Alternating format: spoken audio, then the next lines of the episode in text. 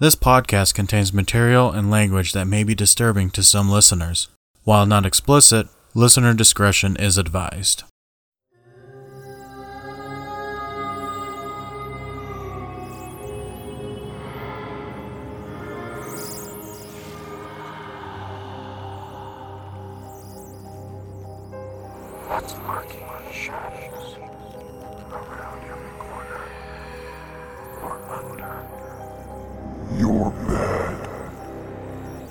David and Shane discuss their random paranormal adventures and stories. We dive into paranormal cases from the past and the present. We also talk about what got us into the paranormal, the highlights, and the scary moments while on our adventures. This is Shane, and you are listening to Bear River Paranormal Podcast. Just an FYI, I will be adding in EVP evidence periodically in this episode. Hey, thank you so much for tuning back into us. This is Shane. David? And today's episode for our BRP podcast, we are talking about religion and how it plays a part in with the paranormal. And later on in the episode, we'll be talking about another case that my team did prior to David joining the team. And we'll be talking about that. And then David has a piece of equipment that he would like to talk about on this particular episode. Religion. It's a heavily disputed topic in regards with the paranormal. Now, anybody that's in the paranormal knows religion plays a key role into it because different religions have different outcomes with the paranormal. You think about Catholics, you can think about the Jewish religion, Protestants, the LDS faith, and even some of the other ones too. Have their key roles with the paranormal and they have their own version of the paranormal. Now, anybody that's familiar with the paranormal knows that obviously in the Bible it specifies that spirits walk amongst us on the same field as us. We typically call that purgatory for us people in the paranormal. You know, they're able to be around us, however, they're not on the same dimension. Now, they do have an option to go to the light if they so choose. They also have an option to stay around especially if they have unanswered questions or if they need to get a message to someone. And then obviously the, the shitty people in this world will always stay in the same field as us or they'll be going down to hell. And with that being said, we'll be touching on essentially paranormal on a religious aspect and then we'll be also talking about exorcisms and how that plays a role with religion as well. Now, where me and David are based, the primary religion here in Utah is Utah and Idaho is the LDS faith, Mormonism. They're a little bit different, they're a little bit strange versus all the other religions out there. A lot of the people that I come across that are heavily in that particular faith, they don't believe in spirits, even though their Bible specifies that you know, spirits are amongst us that walk the same playing field as us. There's always going to be spirits all around us. But a lot of the ones that I've talked to that don't believe in paranormal, they think that essentially you go to heaven or hell, and then there's no in between. But if you take a look at other religions, for example, say Catholicism, they believe in the spirits being around us all the time. And a lot of people that I know that believe in the Catholic religion. They even say that they, you know, they believe the spirits are around us. Then you go to the non dominational, you know, Christian religions. They tend to believe it as well. Some of them not so much, some of them do. And it's this whole thing. Now, obviously, we know that the paranormal field is a very contested field. Either you believe in it or you don't believe in it. There's no gray area, it's black or white. And some of these religions dictate how you see the paranormal in your own understanding, outside of what the Bible says or, or anything like that. For coming from someone that grew up in this area, I did not grow up LDS.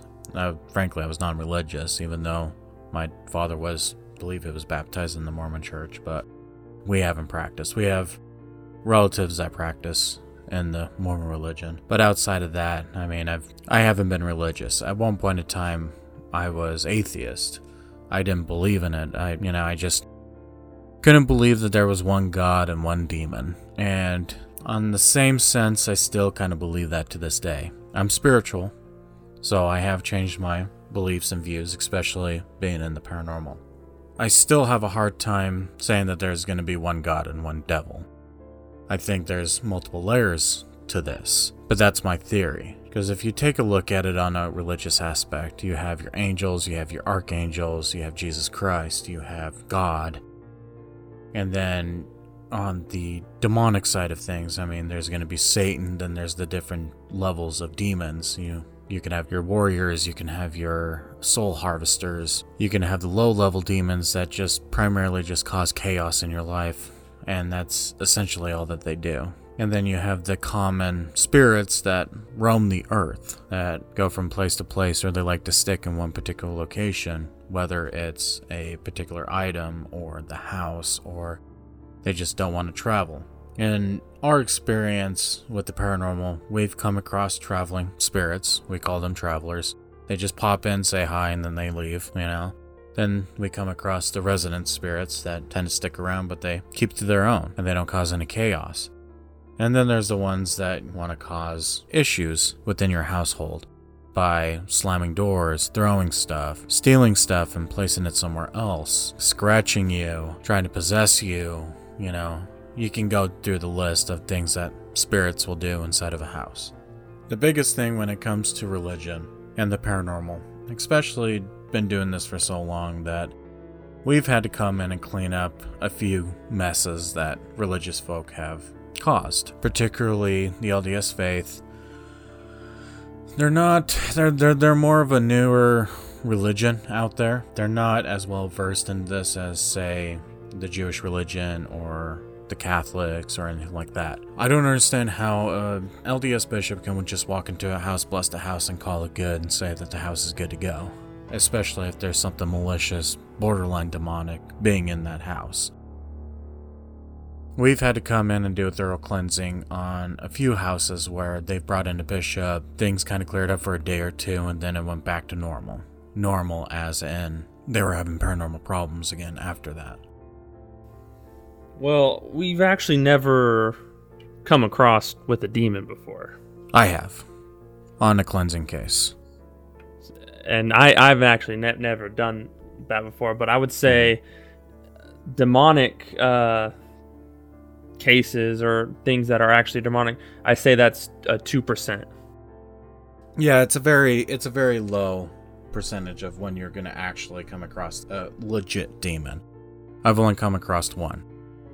It was a cleansing case that I, that we were doing, and it was causing chaos within their particular home, primarily with their children, but also causing chaos on their marriage and everything else.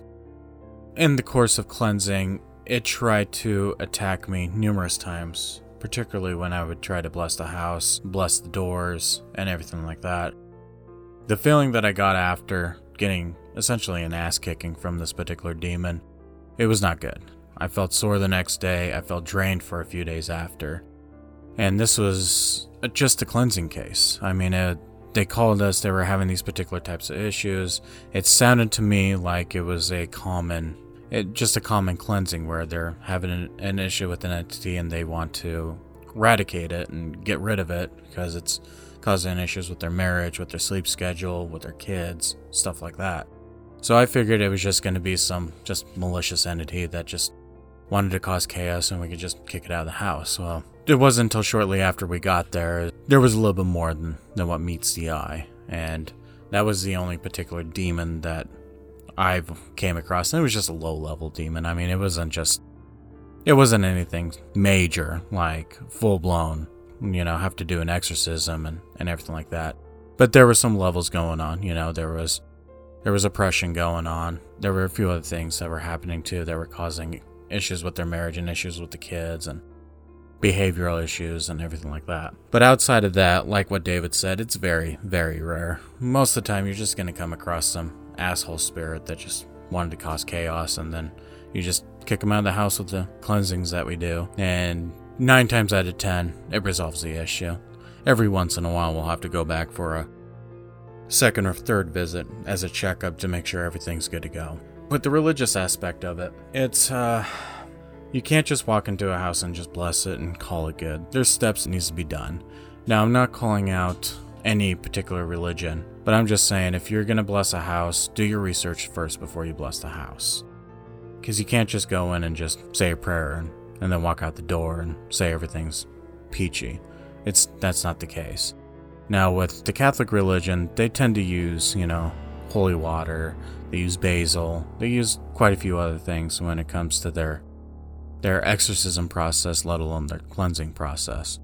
It's a pretty in depth process that they use to do cleansings. Now, the way that we do cleansings is a non dominational type cleansing. So we use anything from natural remedies, herbs, spices, to full on religious artifacts like crucifixes and rosaries and holy water and Bible and the whole nine yards if we have to get to that point.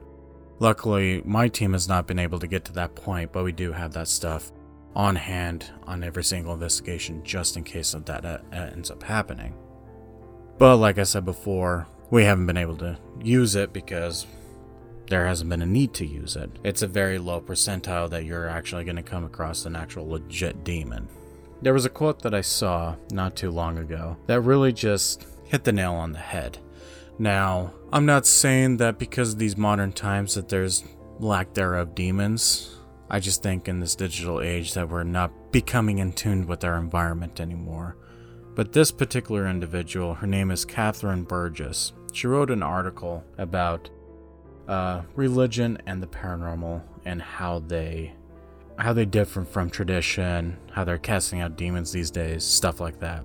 And one sentence that really resonates with me because of the digital age is in the Western world, the belief in demons is largely disappearing. I honestly believe it's because we're so wrapped up in electronics, social media, stuff like that, that we don't pay attention to our surrounding areas. So instead of sitting on the couch watching TV with your loved ones, you're on your phone, you're on your laptop, you're on your tablet, you're streaming music, you're streaming movies, and you're listening to them on your headphones, and you're not paying attention to your surrounding areas. I think that there still is a demon issue in the Western world, essentially. Even in Asia and Russia, I think there's still going to be demons out there. I just think that we're not tuning into it. I full heartedly believe that it be- makes you become an easier target because you're not paying attention. Now, I say that because when you're not paying attention to your surroundings, it's a lot easier for a spirit to manipulate you.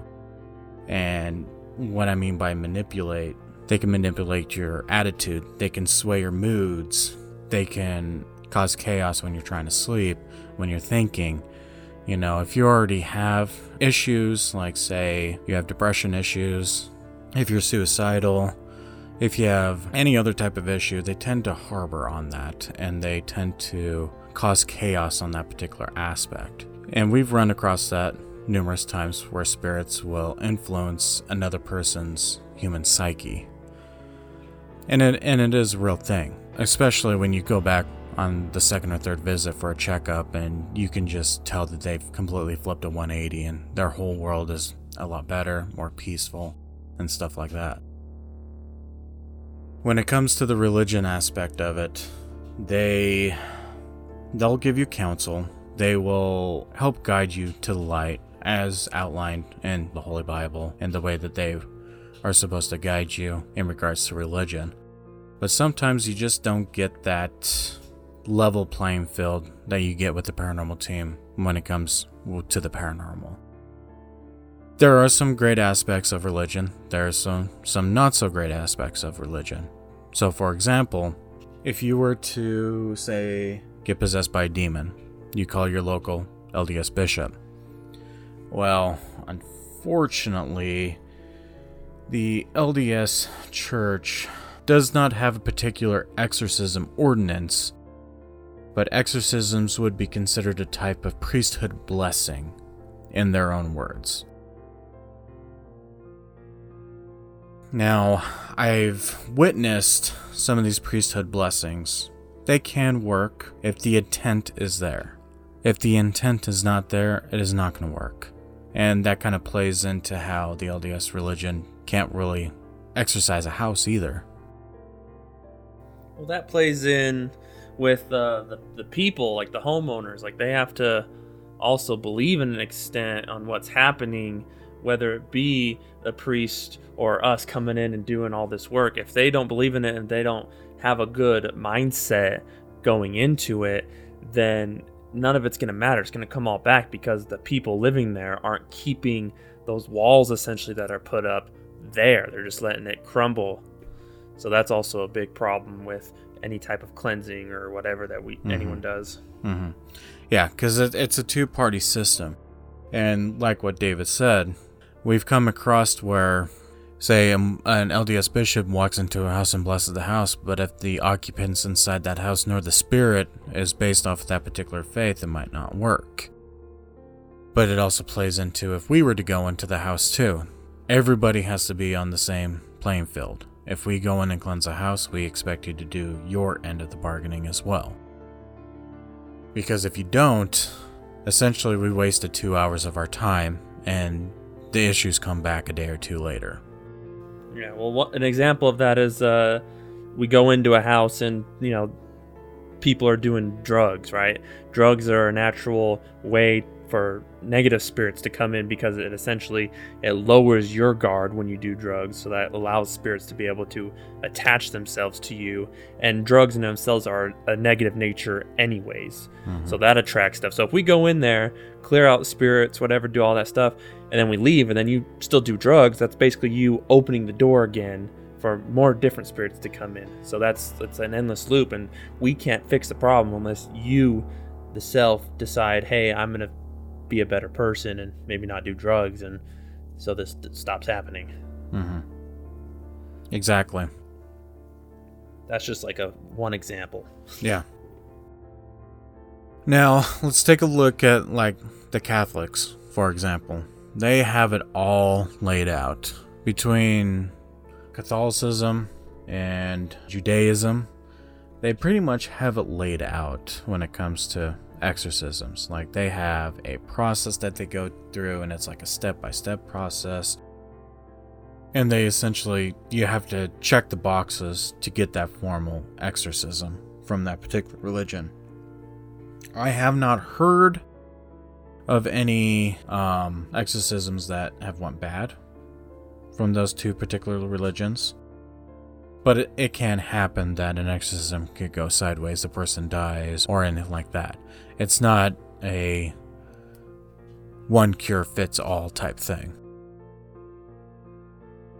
And some of the other religions out there, yes, they could probably do exorcisms, probably not as good as some of the more prominent religions out there. But it can't be as bad as when the LDS faith tries to do an exorcism and it goes completely sideways. I mean, it's if we're going into people's houses and cleansing their houses after a blessing has been done on their house because the blessing didn't, work at all, that kind of leads me to believe that an, an actual proper exorcism from a newer church isn't going to go as well as anticipated either. But those are my two cents on it. My my biggest gripe about religion in general because it's so polarized with the paranormal. Like I said before, that it's black and white, there's no gray. And some of these religious folk either fall in one of those two categories. They either fully believe in it or they don't. Which makes me question have you even read the Bible? Because I've read the Bible.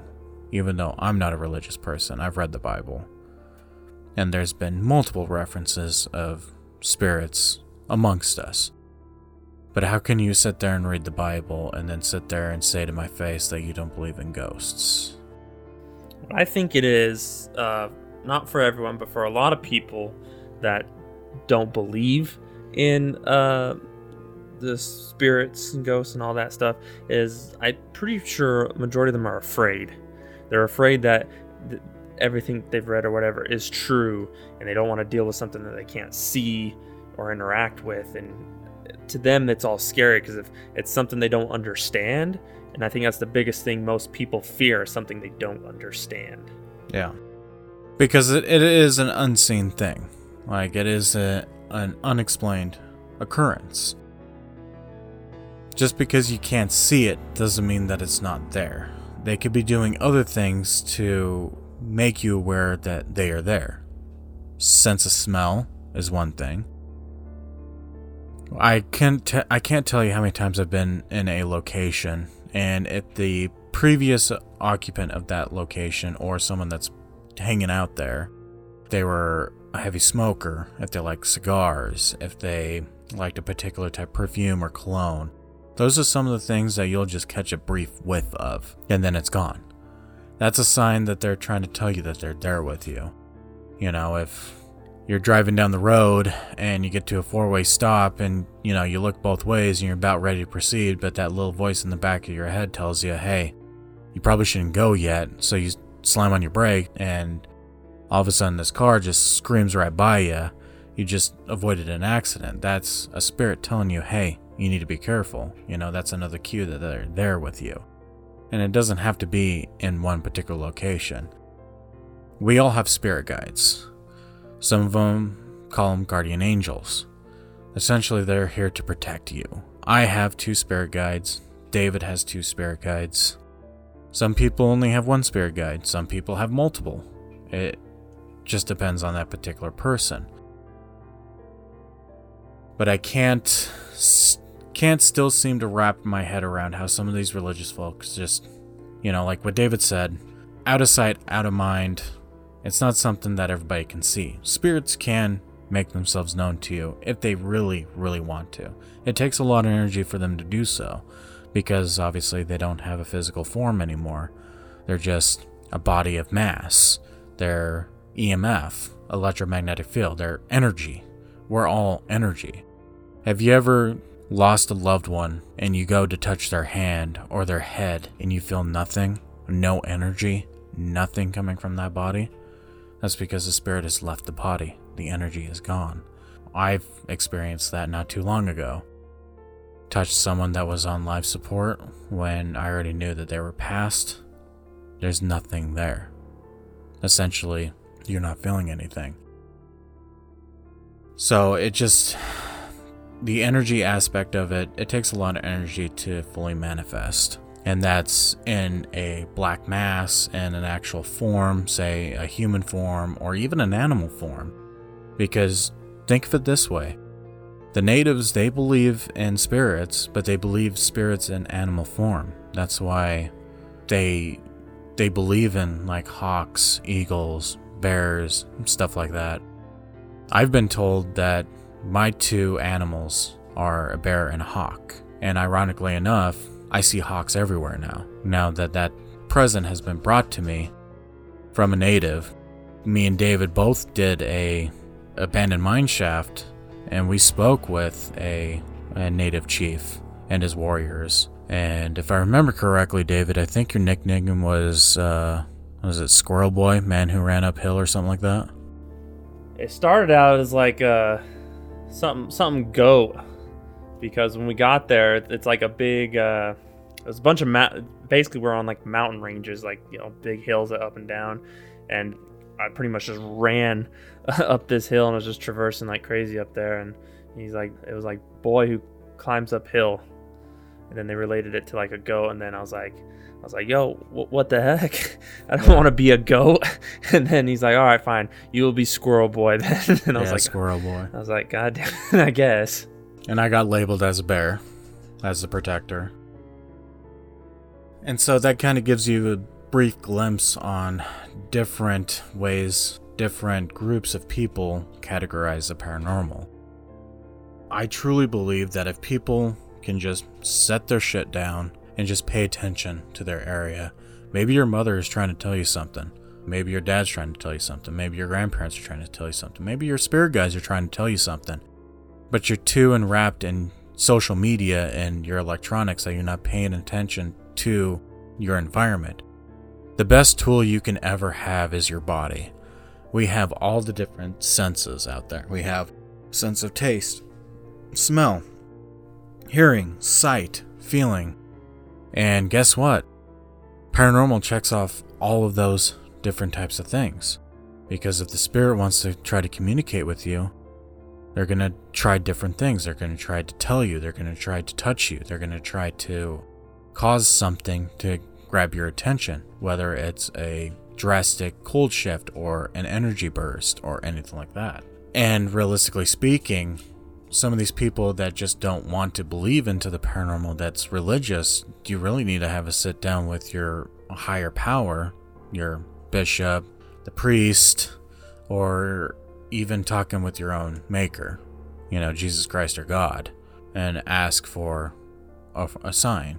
I think that would go a long ways versus just being ignorant because you read it in the Bible and then just completely shutting it off from everything else. I think that being completely ignorant is the wrong way to go through, especially when some of the religions out there rely heavily on spirits and the spirit world and, and all of that. What are your thoughts, David? Um, well, do you want my opinion on what I feel about uh, religion in general? Air it all out. Okay. So here's my thing with re- religion, because I'm I'm not religious, but I'm okay with people who are religious. Like I'm not gonna slam anyone's beliefs, and it doesn't even have to be like standard religion. It could be any type of religion out there. To me, as long as you're a, a good person, I don't care what you believe in, and that's kind of my philosophy. Is like because my problem with religion in general is I don't want to worship or believe in something that man tells me I should believe in. If there is a higher power out there, like a God, I want proof for myself from the source, not from because this person read a book and they say it's true. So I got to believe them because man is deceitful. So I, I don't I don't trust that. So, but I'm 100% open to people believing in it and I had a coworker that was very religious, and I actually enjoyed on our drives to the job or whatever listening to what his beliefs are and what they teach because I like to find out that a lot of the stuff that they believe in mirrored with the stuff that we do with the supernatural in general. Mm-hmm. So that that's just my thing. But I mean, to me, as long as I'm a good person in life, if there is an afterlife and a higher power, I would hope that I get judged because of the good deeds I did, not because I didn't quote unquote believed in them. Agreed. Agreed 100%. I don't need to bow down to a religion to know that I'm going to go to heaven. And I don't need to wear some sort of a special garment and do Freemason handshakes inside of a temple to be sealed for all eternity either. I honestly think that if you're a good person, you do good in this world and you don't wrong anybody, and you try your best to be the most upstanding citizen that you can be, you should be able to to go to heaven just fine without having the religious aspect of it. Now, some people might say that religion believe in a religion is basically fear for what's unknown, which could be true, yes. If you look back in the history of what religion has done, religion has caused a lot of fear mongering. They've caused a bunch of other issues. They've even caused wars. And like what David said, humans are deceitful. I mean, look at it, look at the history of mankind. Look at what we've done to other human beings. The genocide of of our natives, for example. Our natives were some natives out there were not so nice. Let, let's be honest here. There's some groups out there that just loved war, loved chaos, and that's what they done. But some groups out there, they were peaceful. They were accepting. They allowed you in with open arms. And of course, as man is, we took full advantage of it, and look what happened. Like I briefly touched on how the LDS Church essentially massacred women and children from the native tribe just north of Preston. And that's not the first time that's happened either. They've done it in southern Utah as well at the Mountain Meadows Massacre. Well, then you just have, but even before, Mhm. like the LDS or whatever, you even had natives murdering natives. Like they, they Oh, yeah. all fought for land themselves. So Oh, yeah. I mean, it doesn't matter who it is. People are gonna fight and kill for stuff, Oh, yeah. no matter what they are. War is a thing that will never go away. There's always going to be war, even before white men even touched foot onto this continent. The natives were fighting each other over land, which that happens. If you look over in Europe, look back when Vikings were there and and everything else back when Pompeii was a thriving town and Greece and Athens and all those places. Uh, the Egypts, the Egyptian people, there there's always going to be war. And 9 times out of 10, war is fueled because of religion. Now, you might be asking, are you going on a tangent and not talking about the paranormal anymore? You just want to talk about religion? No, it, it all ties in. Because if you look in the history of mankind, especially back in the day with like the Egyptians, the Egyptians believed in certain gods. They believed in spirits, they believed in entities. People over in Athens and Greece and the Romans, they all believed in multiple gods, they believed in spirits, and all of that good jazz. So you see how it all kind of ties in. So before the name Jesus Christ ever became a thing, there were multiple gods, different levels, and they believed in spirits. Now, in the modern day, we believe in one God, one demon, and we still believe that there's spirits on this playing field. But that's just one type of spirit. We haven't even touched, even scratched the surface on some of the other ungodly paranormal things out there, like shapeshifters, wraiths, skinwalkers, elementals, stuff like that, even in certain regions. Like, I wouldn't say a chupacabra is a spiritual thing, but it's it's definitely a paranormal type thing. Different areas across the globe, they could be believing in something else that kind of ties in with their religion as well. What are your thoughts on that, David? Yeah, well, chupacabra, I would say, is more like cryptic creature. Uh, yeah, kind of like a wraith. area. Because I, I think it, it could potentially be something that's physically a, a body and you know just a type of species of maybe an animal that we just are not familiar with.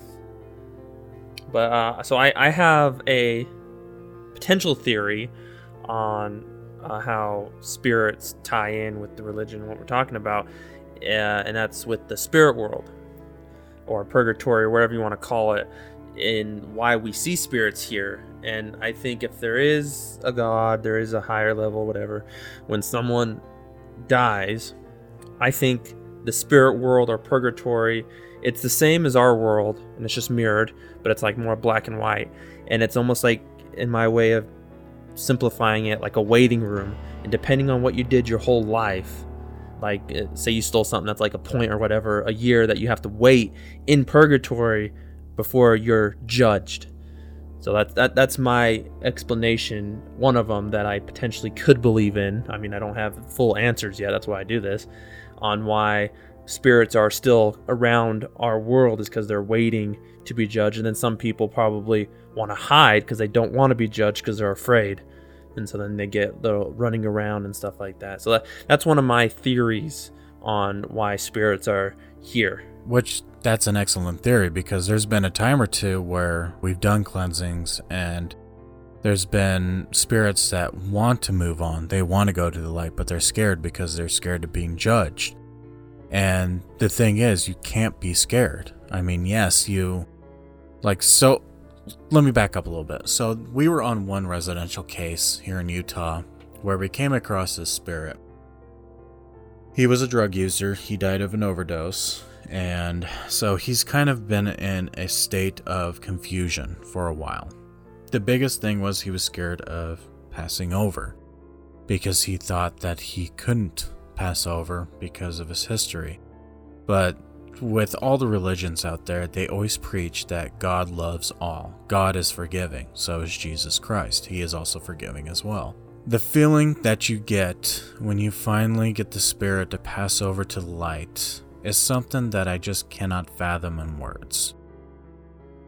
But I will tell you this it is a warming, loving feeling that you would never feel in the paranormal or even in day by day life. You know, it's. Spirits are stuck in this realm because they're either A, they have to wait it out as a theory, B, they're too scared to move up, C, they have a message they want to give out, or D, they just want to protect their loved ones, they want to watch over their loved ones, which I would completely understand. But you can also do the same thing after when you pass over as well. You do have that option from going from heaven back to, to here and back. From my understanding. Now, don't quote me on that. I'm not saying that that is 100% true, but in my experience, that has an option. Hence why we have spirit guides. They've already passed over to the other side and they're here to guide us. They're here to guide us to do things that are right. They're here to guide us to the route that we need to take. And some of these spirits, they just they need to not be so frightening. Yes, it it is a frightening thing. I mean, who wouldn't be frightened that one day you were alive and the next day you're dead? One day you were you were kissing your loved ones and then the next day you can only look at them. You can't touch them anymore because they won't feel you if they're not in tune to their particular area. So, religion does play a huge part in the paranormal, but I think it's a misguided play. I think most religions need to kind of take a step or two back and then reaffirm with everybody that yes, there are spirits in this world. Yes, there are going to be around us. Whether you like it or not, whether you believe it or not, you're going to have to start paying attention to your surroundings. Because if your mother was trying to tell you something that she passed away, well, she's going to be persistent on trying to tell you and you're not listening. And that can happen. What are your thoughts, David? Yeah, well, a lot of things is when most people, uh, when they start getting older or dying of old age, they have that connection to family. They, you know, they start seeing people that you can't see, and they start. That's them getting prepared for death. Then when you have a tragic death, like a car accident, that person wasn't ready for it and so they're a little more confused and unsure on what to do. So that's when I feel like they get trapped versus someone who's slowly progressing into the stages of dying. They're kind of more and more uh, getting ready for it. That's, that's how I feel. Yeah, definitely. So I think that's a good stopping point on this particular topic. Now, on our next episode that we're going to be doing, we're going to actually dive into the spirit world in general. So, we're going to kind of touch bases on some of the things that we talked about in this episode, plus some other information that we're going to talk about in the next episode as well. And on the last episode, I wanted to correct myself. So, I, I said that UFOs and squatches and Loch Ness Monster is paranormal. It can be paranormal, yes, because it's something that's unexplained. You can also use the term supernatural as well with that tagline, because the meaning of supernatural is also things that are unknown or unexplained as well. So I wanted to get that out there so that way I don't get any hate mail for saying that UFOs are paranormal, which it can be, but it's also supernatural as well. That's another term that we use. So, with that being said, we're going to go into a case that I worked with my original group when I started my group. So we talked about the Whittier Center last week. This week, we're going to talk about Hans Lounge. Hans Lounge was a bar located in Hyrum, Utah. Was a bar until the owner, unfortunately, he passed away. The city took over the building and they demolished it. I have my personal issues with that anyway, but anybody that's familiar with Utah, Idaho, particularly Utah in general, and the religion here, they don't like alcohol, they don't like bars, they don't like anything that normal adult people like to go out and do. At one point in time, Logan, Utah was a poppin' bar town. I mean, it was a party town for the college. And nowadays, I think as it sits right now, we only have like four, maybe five bars at the most. And 30, 40 years ago, there was upwards of like 15 bars in this valley. So you can tell how things have changed as time progresses. But Hans Lounge, it was an awesome little bar. I never went to Hans Lounge until I started doing pool leagues back when I used to work at another bar. And that was also a location that we've investigated. We've investigated at least three different times. That place had some interesting activity because depending on what part of the building you were in, depended on what type of activity you were getting. On one side of the building, we were getting female voices, footsteps, knocks.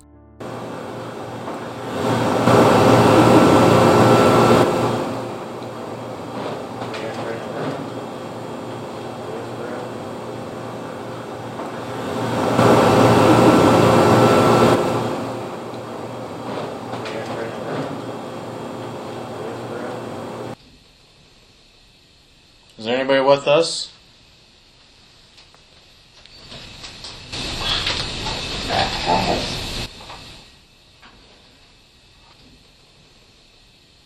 Is there anybody with us?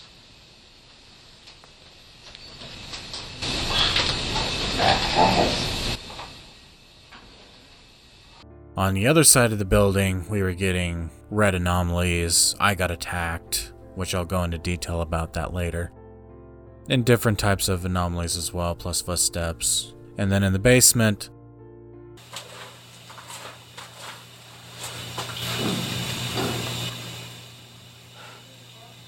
I just heard something.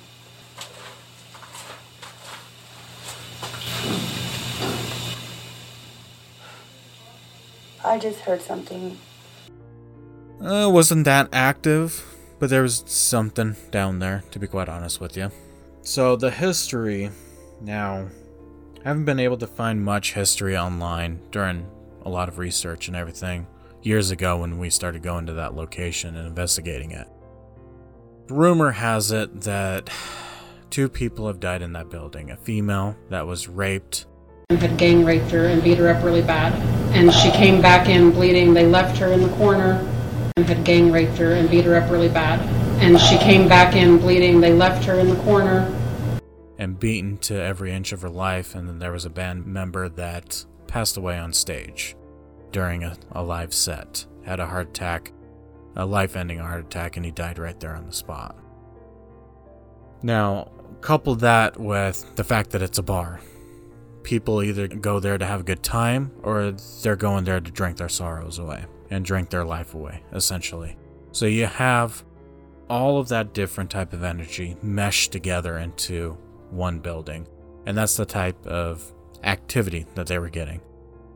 So we started out with just doing EVP burst sessions. We had equipment set up and everything. Things were happening. Anomalies were shooting in and out of the out of the screen. We got EVPs. Stuff was happening on camera.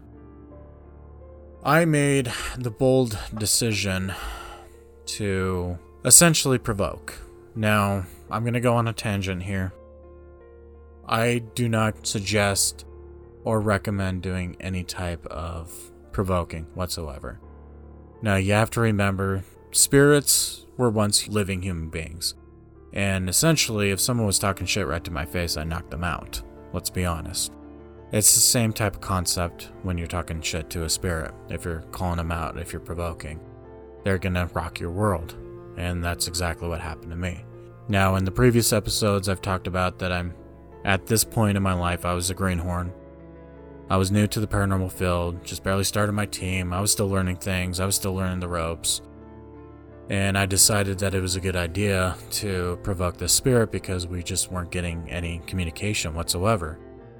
And so, after provoking and provoking and provoking, I had a camera set up with a laser grid. I saw this black mass, as I'm provoking, come into the laser grid, and then quickly go out of the laser grid. Then I felt weird. I felt like something wasn't right. So I stopped everything that we were doing and we went over to the other side of the bar because it wasn't just me that saw that black mass. There was another investigator that was with me as well that also saw that. So we we walk over to the other side and I sit at one of the bar stools and I slowly just started hunching over and it felt like I just lost all energy. Like I just felt like I felt like I wasn't supposed to be alive. I felt like it, something wanted me dead. It, it just the feeling that I got, the lack of energy. And mind you, this took me days to recover from this. This might have only lasted about 5 10 minutes, but it, the lingering effects lasted for days.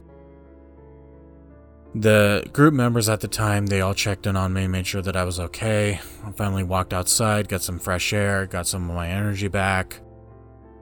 And that's when I realized that what I did was completely wrong and since then I haven't provoked. But I've always had that lingering scare in the back of my mind every time I walked into that building ever since that happened. Now, just like the Whittier Center, every time we've went in there, it's always been slightly different. There's always going to be activity, just the activity is different, and the responses that we get are a little bit different as well. At one point in time, I wasn't on this particular investigation, but a few of my investigators went over there and did a follow up investigation. They said that shit was going off the wall to the point where it was scaring them, and then stuff was following them home from that investigation.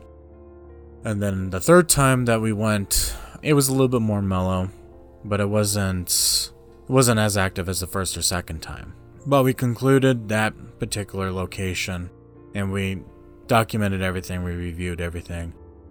That was by far probably the scariest thing that I've ever went through was being attacked, but it was my own damn fault for provoking. I should never have provoked and I do not recommend anybody provoking. You should never provoke. But the type of activity that we got and type of evidence that we got from this particular location, it was surreal. It's just more evidence that the paranormal was out there at that time when when we were doing it. Since then, the owner died. Unfortunately, they had to close down the bar and everything and then they tore down the building. Now, this particular building was attached to a community center, town hall place that Hyrum, Utah uses, and they use it for a number of different things. I think at one point in time it was a skating ring, if I remember correctly. I think it was. I'd have to look back at my notes, but but essentially the two buildings were married together. When I mean by they were married together, they shared the same foundation. I honestly think that they, instead of spending the money just tearing down that portion of the building, I think they should have just gutted it out and renovated it out to be part of that original building. But that's just my two cents. And, and the reason why I say that is because if any of my listeners have ever been to this bar that's in this area, and if you've been down in the basement, there is literally a doorway. Same foundation the whole way, and the whole nine yards. The doorway that goes from the bar to that other building. They shared the same foundation. So they had to spend more money just to secure the foundation to tear down this building versus just renovating it out and having an even bigger building, which would in turn make more money for the city because it's a city owned building. But that's just my gaff on that. And maybe I just think outside the box, but I think historical locations like that should still be preserved. But if anybody knows the LDS religion, they only preserve certain aspects of their history. So, certain buildings will definitely be torn down because they don't want to remember that particular part of history, but they'd rather keep other buildings like an old academy or something like that. That will do it for that particular case. It was definitely a fun case to do. It's not the first bar that we've done. Years later, we've done another bar, but we'll when we get to that episode, we'll talk about that particular bar that we did as well. David was with me on this one, and that one was a very, very active bar. Between footsteps and disembodied voices, we had a pretty fun night, wouldn't you say, David? Yeah, yeah, that was a good one. That was very early on in my joining the group. I know that much. But yeah, that's that's a good one. Yeah. I liked it. So, David, what piece of equipment would you like to talk about on this episode? Well, before I bring up the equipment, I just wanted one more thing. I think Yeah. there's a good difference between provoking and being stern Yes. And you're dealing with a negative spirit because there's there's calling out a spirit like oh you're not tough you know come mess with me and then there's one where you can be like you can't touch me back off you know there's there's different types of uh, challenging versus telling something to back off Yeah. Definitely. Yeah, there's there's a stark difference in between that. And you'll know when if you ever get out on an investigation, you will know firsthand what we're meaning. If a spirit is harassing you, you can firmly tell it to essentially screw off, don't touch me. That's not provoking. But telling the spirit that they're worthless and they can't do anything to you and try to take me out, that's essentially provoking. You're challenging that spirit. And nine times out of ten, you're to come out worse for wear. You'd have better luck fighting another human being than trying to challenge a spirit. But that's just my theory on it. yeah so i just wanted to get that clear so people listening know but piece of equipment talk about it's a standard thing that i think anyone starting out in this field should have and that's a digital recorder and essentially all it is is it's just a piece of thing that just records audio that's all it does. You click a button it records stop whatever. And i think it's very vital to have that because just asking questions you know, you don't know if anything's talking back to you, but with a digital recorder, you can go back and listen, and spirits have a way of talking to us through this device, whether it be form of sound wave that we ourselves can't hear, but the static white noise that the digital recorder is making is a different wavelength that spirits could potentially talk to us through. And so I think that's something very good for everyone to have. And they're relatively inexpensive depending on which ones you get. But then obviously, the more expensive they are, the better quality you, you can get. And Um, David, uh, for some of our listeners out there, what does EVP mean? Electronic voice phenomenon. Essentially, it's a voice that we cannot hear with our own ears, but it can be recorded on tape, digital recorders, stuff like that. Some of the history on the digital recorder now, you'll probably hear of people using old school cassette tapes for recording. That's where the first EVP came from, if I remember correctly. And obviously, it's blossomed from there. And I even see teams these days still using old school techniques like using a tape recorder for doing EVP sessions, which I can see the upside and the downside of that as well. Because the upside of it, you know, you're going old school, you're getting the raw of the raw. But on the downside of it is now you're going to have to have a program to transfer that information from a cassette tape to your computer.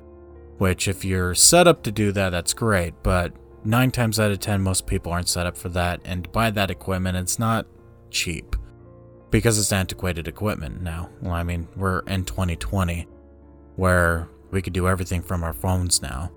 I would say 10 years ago, it would have been a more relevant thing because you've heard of people transferring their VHSs to DVDs. That was a booming industry 10 or so years ago. There's still people around today that still do that, but it's not as relevant as it was 10 years ago.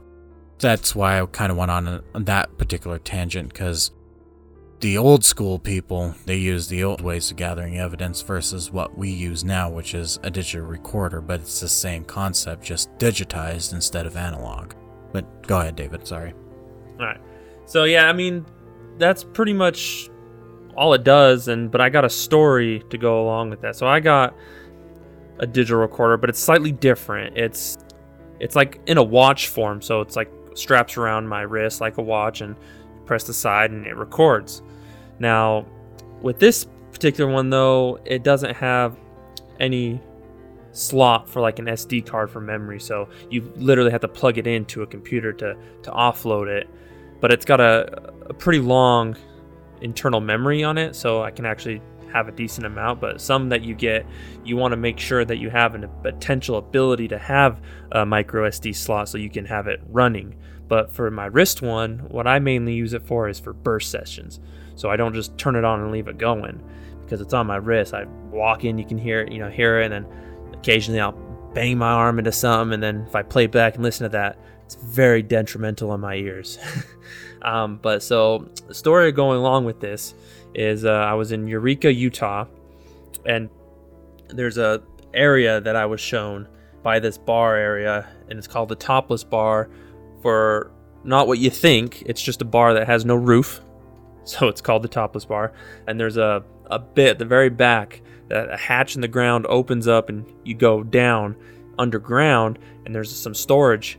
And then what there is, is there's a tunnel that goes like probably 30, 40 feet towards the road, and you, I, I had to crawl. There was no way I was not getting there without crawling on my hands and knees, which was fun, by the way. And get to the end, and it's just a, a circle pit. I couldn't tell you what they used it for. Guesses probably anywhere from like a prohibition type, hiding anything or smuggling or who knows. But so I'm in there by myself. Like I said, I'm underground. I'm 30 feet. I had to crawl, so I'm away from everyone, and I'm just sitting in there in the dark. And it's it's dark. I have no like flashlights on me. I have like a device in my hand that it's got a screen light on it, right? And I'm just sitting there. I'm like, this is a good time. Turn on a recorder, just play it because I can't hear nothing. It's just silent and it's playing. I'm like, all right. And I get this feeling that something's to the left of me. Now, the entrance when I crawled once you get out of it, you kind of kind of steps down. So I'm standing and I'm about face level with the entrance, and I just have an image of something on its hands and knees just staring me in the face. But it's dark, so I can't see nothing. So I just I get my little screen with the light and I kind of point it towards it to see if I see anything, and I, I didn't see nothing. I was like, that was a weird feeling. And then later, when I went back and reviewed my evidence, I hear a voice anomaly pops up. And at one point, before I even went back and checked it, I was like, I thought I heard something. I was like, I swear I heard something. And then so I, I yelled through the thing.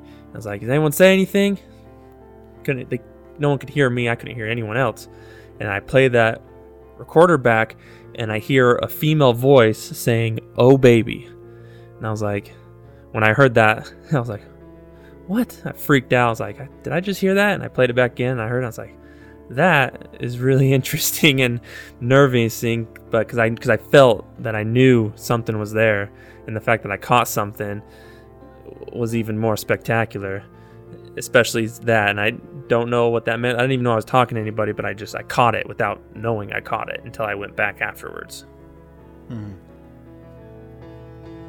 but that that place is pretty pretty interesting uh, eureka utah there's a lot of other things that we did down there and it was pretty cool i'd like to go back there Yeah, definitely. Now, question to our audience anybody that has done paranormal investigations before, what is your go to digital recorder that you use? Now, for me, I have an Olympus and I also have a Sony. They're about, I'd say, price range 45 to about $65. That's the standard price range for a decent digital recorder. It'll get the job done. Records crisp and clear, and they're easy to set up and everything. And then, obviously, if you go into more expensive stuff, you know the the one, two, three, four hundred dollar digital recorders, those have a lot more features, a lot more benefits to them, and everything like that. But realistically speaking, you can get away with a, just a standard Sony or a Olympus, and you're good to go. As long as it plugs into a computer and you can offload it, then you'll be fine. It's when you start getting into like the cheaper stuff, like we were talking about using old school ways of doing paranormal. And if you try to cheap out on like a digital recorder, say you go buy like a $10, $20 digital recorder, I mean, it might record just fine, but how are you going to offload it? There's no there's no USB port on them. There's no SD card on them. Nothing. It's just internal memory and that's it. That's where you're going to have a problem. But those are the two that I use personally, and they seem to work just fine. I've noticed that one tends to have a better time recording quieter sounds than the other, but that's just in my experience. It just, it just all depends on how you use it. But would you say that probably just getting a an Olympus or a Sony would be your good first one, or would you say getting the watch would be a better option? well, I've only had the watch, and I know other, you know, you, yours are are different than mine, but I've liked the watch. I've never had really any problem with the watch. But if I was gonna get a different one other than my watch, like a just like a freestanding one, I'd probably get more of a Zoom brand Mhm. one, just because I, I I like their product better. But with, Yeah. with my watch, because it is it's from Ghost Stop and it's a wrist recording watch, and I've had no problem with it, and I, I liked it, so I I went with it, and I I don't I don't think it's that it was that expensive. I think it was like seventy six dollars or something like that. Yeah. Now, don't you have both versions? Didn't you have version one and ver- version two? Yeah, I had the first one that they got out, which was more just sleek oval shape, and then their other version came out was the screen was more of a square, kind of like an Apple Watch almost. Mm-hmm. But I, the sound quality really wasn't that much difference between the two. They could have maybe added a little more stuff, but both worked fine in my opinion. So it's more of like a uh, a more sleek design with more features, but the recording's about the same. Yeah, yeah. One one looked more like a watch. One more looked like a Fitbit almost. Okay. But I mean, I really don't use digital recorders that much anymore because that's what most of the people can can have and get and I like to use more stuff that other people don't have so I keep a variety of what we're using so usually I let someone else do the digital recorder and I'll use a piece of equipment that, they don't have you know because it mm-hmm. doesn't make sense if someone has a piece of equipment and I also have that piece of equipment to use both because you know then I have another piece of equipment where we can get potentially more evidence from Yeah. but then it's sometimes good to use two because then if one's going off, you can try to use the other one to confirm that. And if that one goes off, then you can confirm it. So Yeah. it just depends on how you want to play it. Yeah, and if it's a big location, it's always nice to have when members of your team have the same piece of equipment, then you can kind of scatter them out and use them as like trigger objects and stuff like that to gather up evidence as well. So, since you and I both have the Mel Meter with the REM pod attached to it and everything, we could use, say, for example, yours on the main level, and then we can use mine on the upper level as a stationary thing. That would be an example of using the same equipment at the same time for different purposes. Yeah. But that will do it for our second episode. We thank you so much for tuning in and listening in. Next episode that we're going to be doing, we're going to be diving into the spirit world in general. And then we're going to be talking about three different cases that my team has worked. And then David will be talking about a piece of equipment of his choosing. So that way he can further educate you guys on how some of these equipment work. So we thank you for tuning in, and you guys have a great rest of your day. You are listening to the Bear River Paranormal Podcast, BRP Podcast. If you or you know of someone who is having issues with an entity or a possible haunting, please send us an email, text, or call. You can find all of our information at www.bearriverparanormal.com. We work 24 7 so we can resolve your paranormal issues quickly and as conveniently as possible. If you haven't already, please subscribe to Bear River Paranormal Podcast. Toss us a rating or a review. You can also find us on Facebook at BRP Podcast. If you are interested in sponsoring us, please send us a message. We look forward to hearing from you soon. Thank you for listening and have a great rest of your day.